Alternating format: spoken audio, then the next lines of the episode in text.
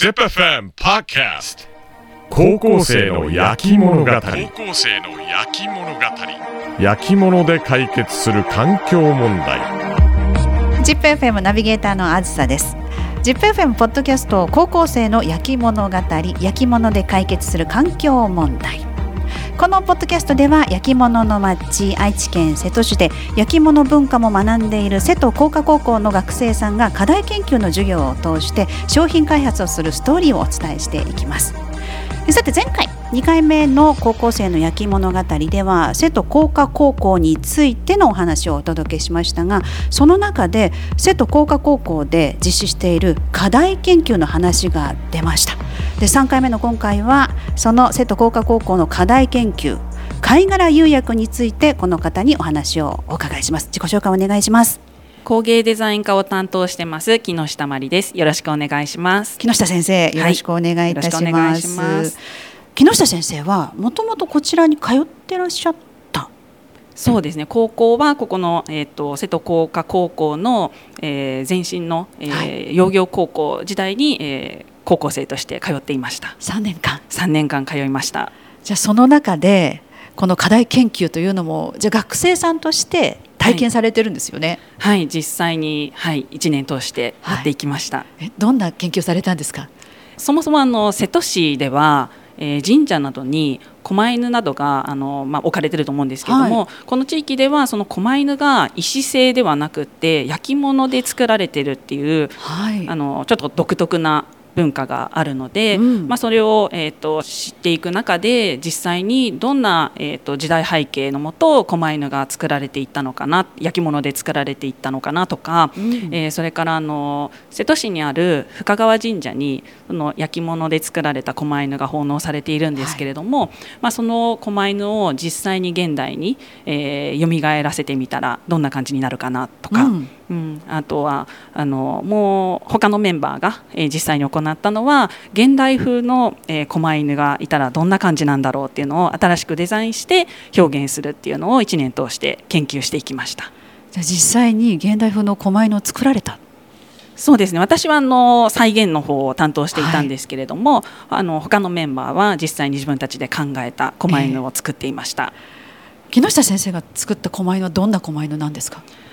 かなり大きくてですね、まず、70センチぐらい大型作品ですね。そうですね、もう一人では持てないぐらいの大きさのものを作りました。どんな色だったり形だったりするんですか？再現なので、その深川神社に奉納されている、狛犬っていうのが瀬戸の伝統的な釉薬の木瀬戸釉という、黄色っぽい釉薬があるんですけれども、そちらがかかっているので、実際その、再現をするにあたり木瀬戸釉をかけたりとか、もう写真やいろんな資料を調べて、本物になるべく似せれるように、制作をしていきました。課題研究、これでやるぞと思ってから完成までどうですか？心が折れそうな時もあったんじゃないですか？そうですね、やっぱりそのサイズのものを作るっていうのが初めての体験だったので、この大きさで作れるのかなとか、どうやって作るんだろうっていう、いろいろな不安っていうのがやっぱありました。今瀬戸工科高校にお邪魔してますが、学生さんの机って決して大きくないですもんね。そうですね、作業するところ、自習室などはもう少し大きい机があるんですけれども、それでもやっぱりかなりのスペースを取るような作品でした。大型作品出来上がった時、釜を開けるっていうんですが、そんなに大きい釜ってどのぐらいなのかも想像つかないんですが、いかがでした？やっぱり開けるまでが本当にドキドキなので、爆発していないかなとか、ドキドキしながら、焼けたみたいな、感動が強かったのが印象に残ってます。今その狛犬はどちらにあるんですか？私は大切に持って帰りたかったので、今は実家の方で、奉納されてます、実家に。仲間が作ったものは、私と対になっている狛犬があったんですけれども、それが本当にここ最近なんですが、学校内の倉庫を見ているときに、その中から高校卒業以来ぶりに、再会して、相棒がいるじゃんここにっていうので、再開しました。お宝倉庫に眠ってましたね、はいまあ、でもそんな面白いのがこの課題研究ということになりますね、はい、今日はその課題研究の貝殻釉薬についてのお話をぜひ木下先生にお伺いしたいんですが、この貝殻釉薬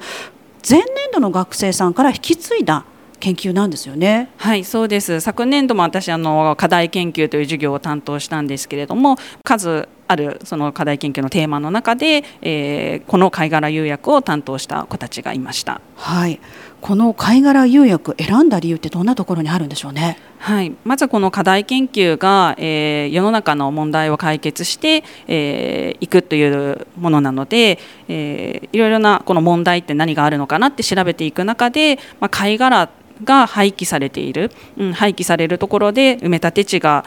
限られているですとか、そういったところを知る中で、何かこの貝殻を有効活用できないかなっていうところから始まりました。子どもたちがその問題を見つけてきた。そうですね、はい、いろいろな環境問題について調べる中で発見したというような状態です、でもこの貝殻が釉薬に使えるっていうなんて全く想像もつかないんですけど、先生ご存知だったんですか？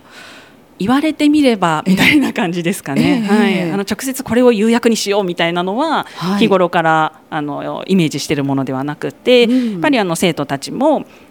貝殻は何に使えるのかなとか、貝殻ってそもそも何でできているのかなとか、はい、そういうのを調べる中で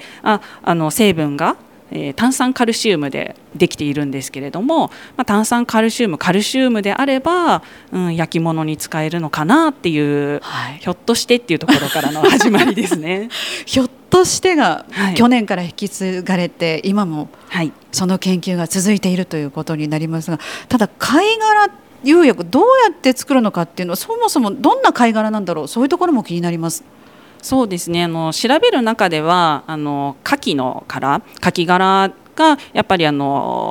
め立て地の問題とか、はい、そういったのが出てきたんですけれども、研究していたメンバーの中の、一人が、家族に飲食店で勤務している、方が見えたので、その話をいろいろ聞く中で、飲食店でもカキ殻ですとか、そういうアワビの貝とか、はい、そういったものが結構大量に廃棄されるっていうところから、じゃあ実際に貝殻を使って、研究してみようかっていうような形になりました。美味しいですもんね、柿ってね。そうですねちゅるっと食べた後のあれってことですね、はい、それですね。でもじゃあ、はい、実際にその貝殻、まず貝殻の状態で、はいスタートしたということになるんですか？はい、貝殻をお店からもらってくるお店からもらってくる、はい、そこからですね、はい、そして、はい、その後に、不純物がやっぱりついているので、それを取り除いた状態、それから釉薬として、調合しやすい状態にするために、釜を使って1100度ぐらいの、結構高い温度で、はい一度焼成をしています。はい、焼成をすることで、成分が有機物とかがなくなって、純粋な、貝殻だけの炭酸カルシウムを主成分とした成分のみになるので、はいそこの状態にまずします。でその後は粉末状態にするために細かく砕いてふるいにかけて、はい、粉状にして、っていうところをにしてからがまずスタートですね。でも細かく粉状にするのも大変そうなんですけど、一応釜で焼くと結構脆くなるので、砕きやすくはなりますね。はい、どうやって砕くんですか？焼き物の道具で、乳鉢、はい、乳棒というすりこぎみたいなすりこぎというような、焼き物専用の道具があるんですけれども、はい、そういったものを使って人力で手動で、はい、行いました。じゃあ粉になりました。はい、粉になりました。はい、でそこから釉薬に調合するためにカルシウム成分だけでは溶けないんですね。なので他の、溶ける役割のある成分ですとか、安定させる成分とか、そういったものどういったのを加えて調合すればいいのかなっていうのを調べて、はい、で、いろんな数多くの実験を繰り返して、その中で、釉薬っていうのを作っていきました。数多くの失敗、ぜひ聞かせてくださいそうですね、焼いても溶けない、はいペリペリ剥がれ落ちてくるとか、そういったところからのスタートの連続で、はい、もうまた新しく割合を変えて比率を変えて、作ってみる、焼いてみる、失敗会っていう、はい、本当にその連続で1年間の研究の中でほとんどの時間をその釉薬の実験に当ててたっていうぐらい、本当に失敗の連続でした、はい、成功するのにどのぐらいかかったんですか？4月から始めて、はい、12月頃には発表があるんですけれども、本当にギリギリまで研究をしているっていうような状態だったので、もう11月終わりぐらいかなっていうようなのを記憶しています。もうその発表の期日が近づいてきた時の気持ちいかがでした？はい、そうですね、もう本当に間に合わないのではないかっていう、課題研究は先ほども申した通り、問題点を見つけて自分たちでその解決方法を探るっていうところなので、はい、決して必ずしも目標を達成するっていうことばかりではないんですね、やっぱり失敗の連続で1年頑張ったけれどもできなかったっていうところもあるので、自分たちもそのできない状態で発表しなければいけないのかなっていう、そういう不安を抱えてっていう感じでしたね。でも抱えながらも諦めずに。そうですね、ただやっぱりその失敗の連続なのでモチベーションを保つのが一番大変でした。どういうふうにモチベーションを保っていきました？やっぱりこの期日までに完成させたいっていう思いを、はい、思い出しながら、メンバー全員で、一丸となって最後見たいよね、いい釉薬みたいな感じで、頑張ったっていうのが、はい、あります。仲間がいるから。そうですね、はい、助け合いながらっていうところですね、じゃあ実際にその、素焼きをしたお皿に貝殻の釉薬を塗りました、はい、どんな焼き物が出来上がるんですか？そうですね、粘土で型起こしという、石膏の型に粘土を押し付けて形を作ったんですけれども、そこに新たに一鎮という模様を出来上がったお皿の上に模様をつけるっていう作業をして、はい、そこの上に釉薬をかけているんですね。なのでその本体となる、粘土、それから一鎮で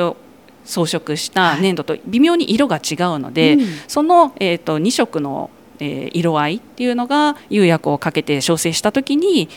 見えてくるっていうようなお皿です。どんな色になるんですか？色としては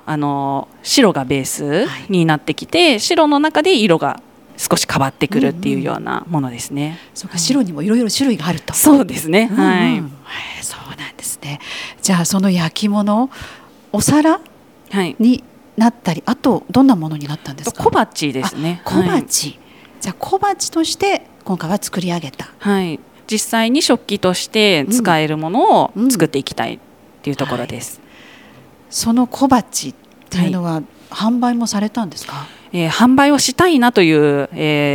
ビジョンはあったんですけれども、やはり釉薬作りに時間を取られてしまったので、実際は、